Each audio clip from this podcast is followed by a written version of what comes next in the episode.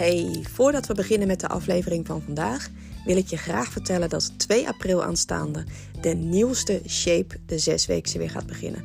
Het is een compleet vernieuwd programma, een vol, bordevol tools om uh, jou extra te helpen om jouw doel te gaan bereiken bovenin de show notes van de podcast, dus niet bij de aflevering, maar helemaal bovenin. Daar vind je de link voor meer informatie of om je in te schrijven. En met de kortingscode APRIL met hoofdletters geschreven ontvang jij alleen bij deze eerste editie 100 euro korting. Ik zie jou heel erg graag in shape.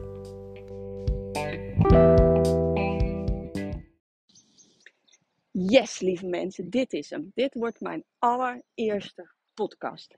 En ik vind dit zo ontzettend leuk. Ik heb hier zo enorm tegenaan zitten hikken. Ik heb mezelf zo vaak wijsgemaakt dat dit hartstikke moeilijk was en dat het niks voor mij was, terwijl ik het eigenlijk gewoon ontzettend graag wilde. En nu ben ik het aan het doen, terwijl ik gewoon buiten wandel. En ik denk, nou, waar heb ik me druk om gemaakt? Dus nou, dit gaat hem gewoon worden. En ik heb ook met mezelf afgesproken.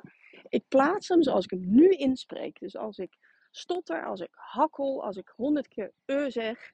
Nou, dat weet je dat die kans erin zit dat dat gaat gebeuren in deze aflevering. ik ga niks knippen, ga niet editen. Ik gooi hem gewoon zo online. Dit is wat je krijgt, dit is wat het is. En zo wil ik ze allemaal op gaan nemen. Laat ik eens even bij het begin beginnen. Wie ben ik nou eigenlijk en waar uh, kom ik vandaan? Wat is mijn verhaal? Shirley Verduin, 50 jaar, verleden, verleden week geworden de Magic 50. En ik kom van oorsprong uit Rotterdam. Ik ben op mijn 27ste vanwege de liefde uh, in Harderwijk komen wonen. En daar woon ik op dit moment nog steeds. Niet meer met dezelfde man, inmiddels voor de tweede keer getrouwd. En ik heb een prachtige zoon van 15 en een prachtige dochter van 19. Um, ehm, eigenlijk is mijn scheiding is cruciaal geweest in dit hele verhaal. Want voor die tijd ging ik heel bizar met voeding om. Voeding uh, was voor mij nooit voedend. Het was vooral vullend en het moest vooral lekker zijn. En uh, het was enorm ongezond wat ik naar binnen werkte. Wat ik namelijk deed, hoe ik jaren op gewicht ben gebleven. Ik zette mezelf volledig op rantsoen door de week. En dat was echt een heel, heel klein rantsoen. Dat was minder dan 1000 calorieën. Dat was denk ik zo rond 800, 900 calorieën. En van die 800, 900 calorieën was dan ook het, grootste gedeelte daarvan was ongezond. Want ik wist heel weinig van voeding, maar ik wist wel bijvoorbeeld dat in een appel ongeveer evenveel calorieën zat als in een koekje. Dus ik dacht, ja, daar ga ik natuurlijk geen calorieën spenderen aan een appel als het ook aan een koekje kan. Dus heel minimaal eten en wat ik at was vooral ongezond. Maar dan, op vrijdagavond, dan begon het. Dan kwam het eetmonster in mij los. En dan at ik tot en met zondagavond, totdat ik naar bed ging, alles dat los en vast zat. Ik ging helemaal los. En jij denkt misschien met helemaal los, dat valt wel mee. Geloof me, dat viel niet mee. Dat was extreem. Dat waren dozen cornetto's, zakken chips. Ehm, onderweg vanuit de supermarkt naar huis had je bij de Albert Heijn heb je dan zo'n treetje met vijf van die donuts naast elkaar met allerlei glazuurdingen en zo erop. Die waren onderweg. Voordat ik thuis was, was dat natuurlijk al helemaal leeg. Um, nou, het was echt gigantisch wat ik naar binnen werkte.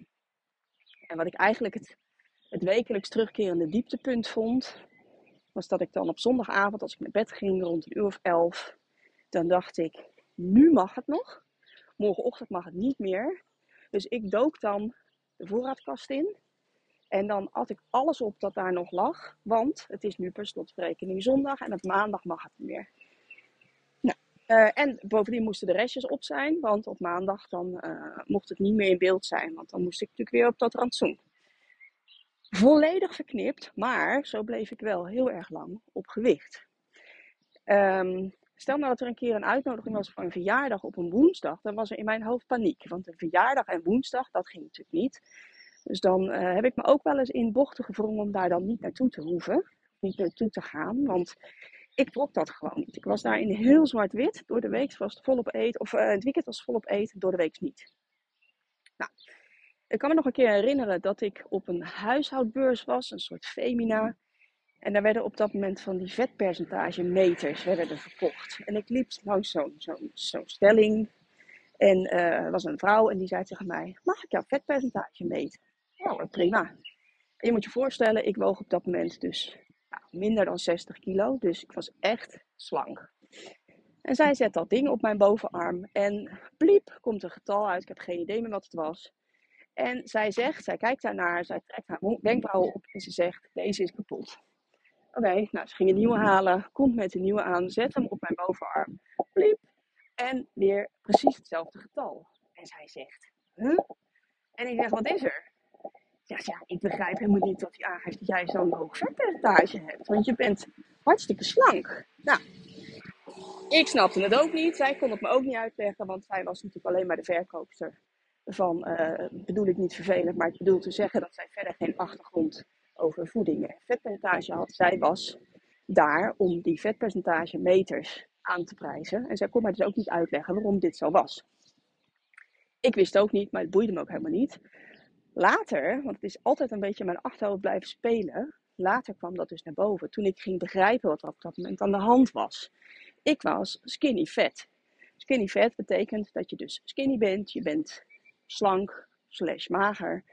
Um, maar je hebt wel een heel hoog vetpercentage. En dus tegelijkertijd heel weinig spiermassa. Nou, dat verklaarde ook dat ik in die tijd altijd moe was. Uh, ik werkte ook wel heel hard, maar weinig energie. Uh, sporten, nou, moest je bij mij echt niet mee aankomen. Dat vond ik echt verschrikkelijk. En, uh, maar ik trok altijd heel simpel de conclusie: ik heb dat ook niet nodig, want ik, ben, ik heb geen overgewicht.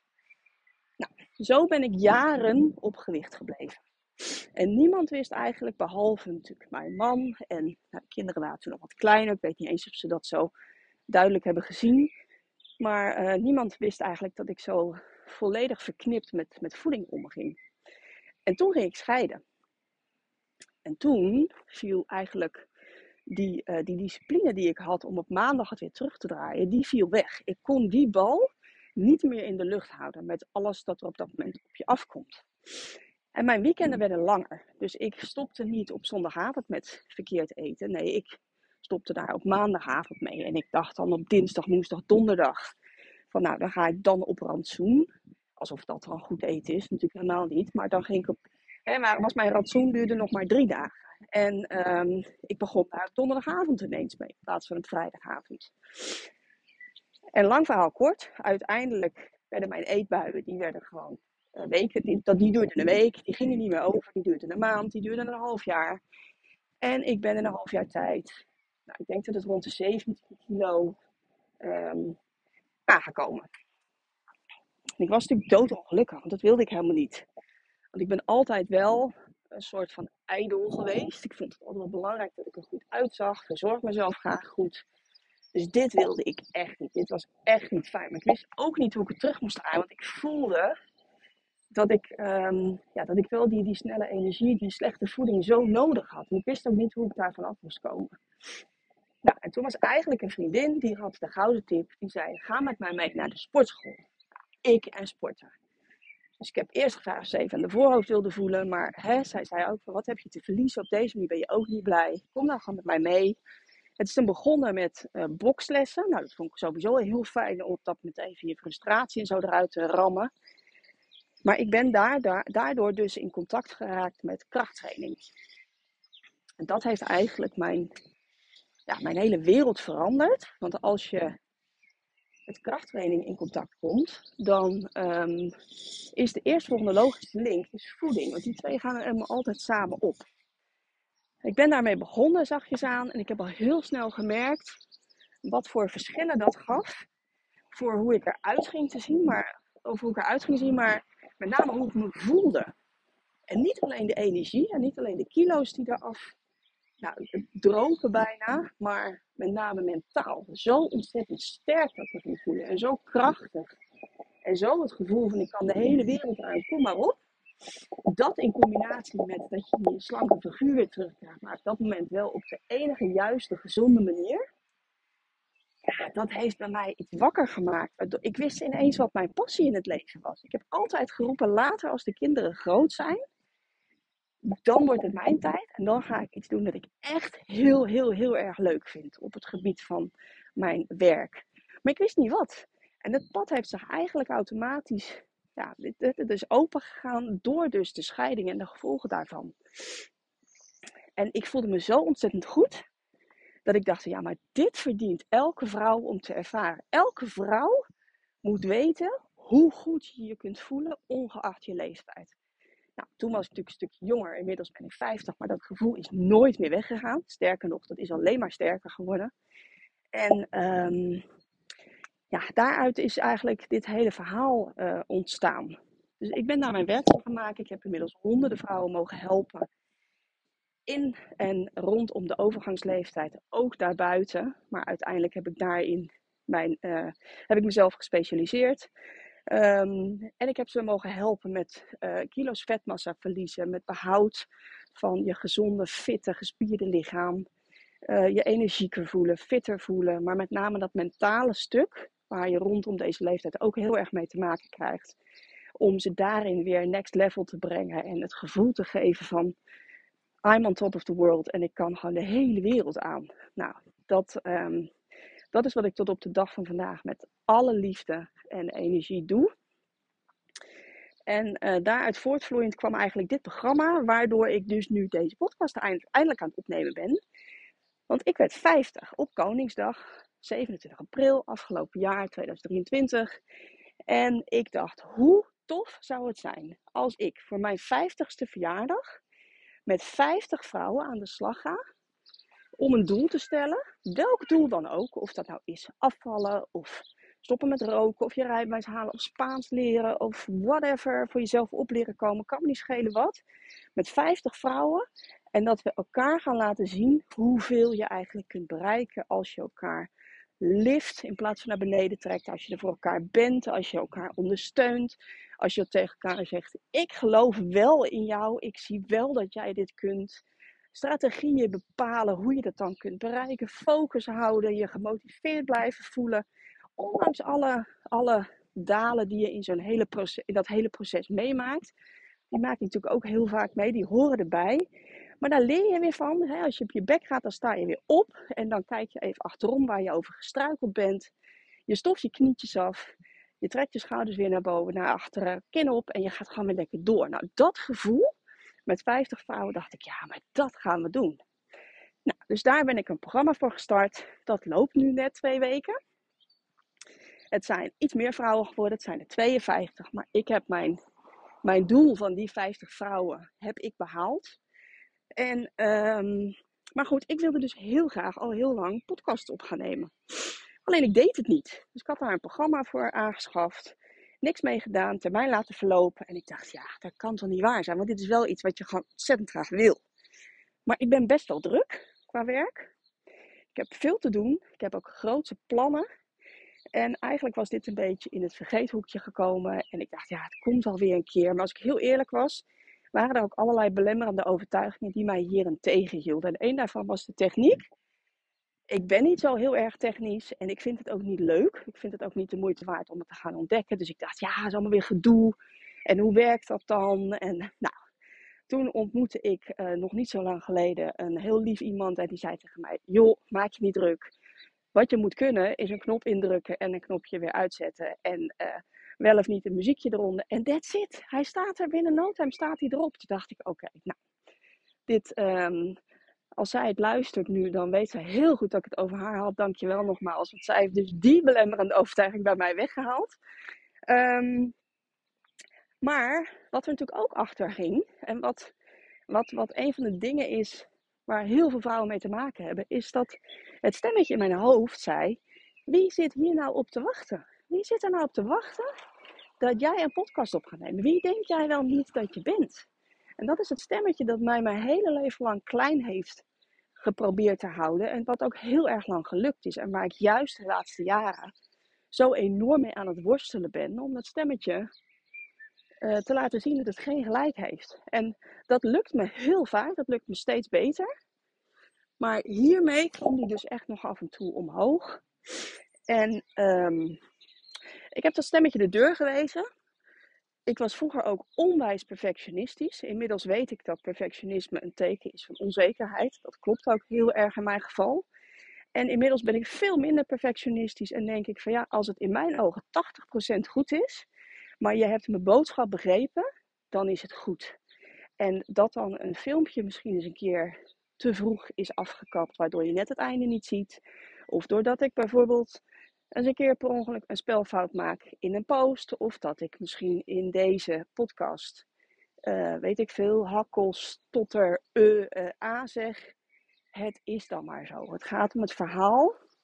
En als ik maar iemand met mijn verhaal kan inspireren met deze podcast. Als ik maar in deze hele podcastserie één keer iets zeg waardoor iemand denkt: ah, maar hier heb ik nu echt iets aan ja, dan is het voor mij natuurlijk dubbel en dwars geslaagd. Want ja, dat, dat zou ik fantastisch vinden. Dus wat heb ik gedaan? Ik heb binnen dat programma met die 50 vrouwen, 52 vrouwen. Het programma heet Goal Chasers. Heet Goal Chasers, het loopt op dit moment. En ik heb gezegd, meiden, luister, ik ga ook voor een doel hierin. En jullie mogen mij hierin ook verantwoordelijk houden. Dus als ik het niet doe, ja, practice what you preach. Ik kan het natuurlijk niet maken om dan het af te laten weten. Terwijl ik hè, de rest probeer ook mee te krijgen. Dus ik denk, ja, ik ga dat gewoon uitspreken en zeggen, want dan moet ik ook echt.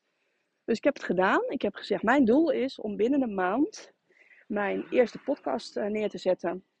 En daarna moet er minstens elke twee weken moet er een nieuwe bij.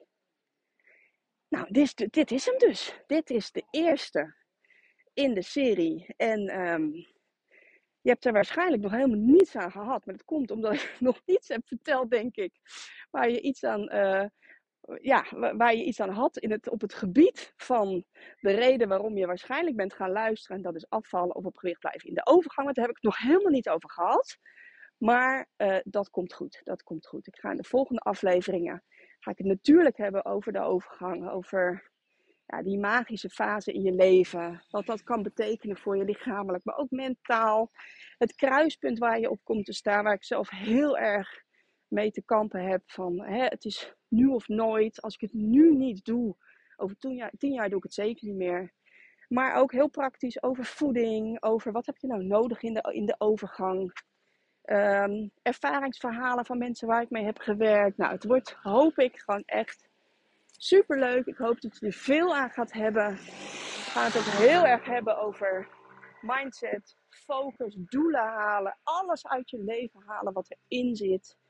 Zodat jij aan het eind van je leven kunt zeggen: Nou, ik heb het toch echt, echt gerokt in dit leven. Nou, dat zou toch super leuk zijn. Ik ga hem voor nu uh, stoppen. Ik wil je heel hartelijk danken voor het luisteren. En ik hoop jou heel snel te horen in een volgende. Tot dan!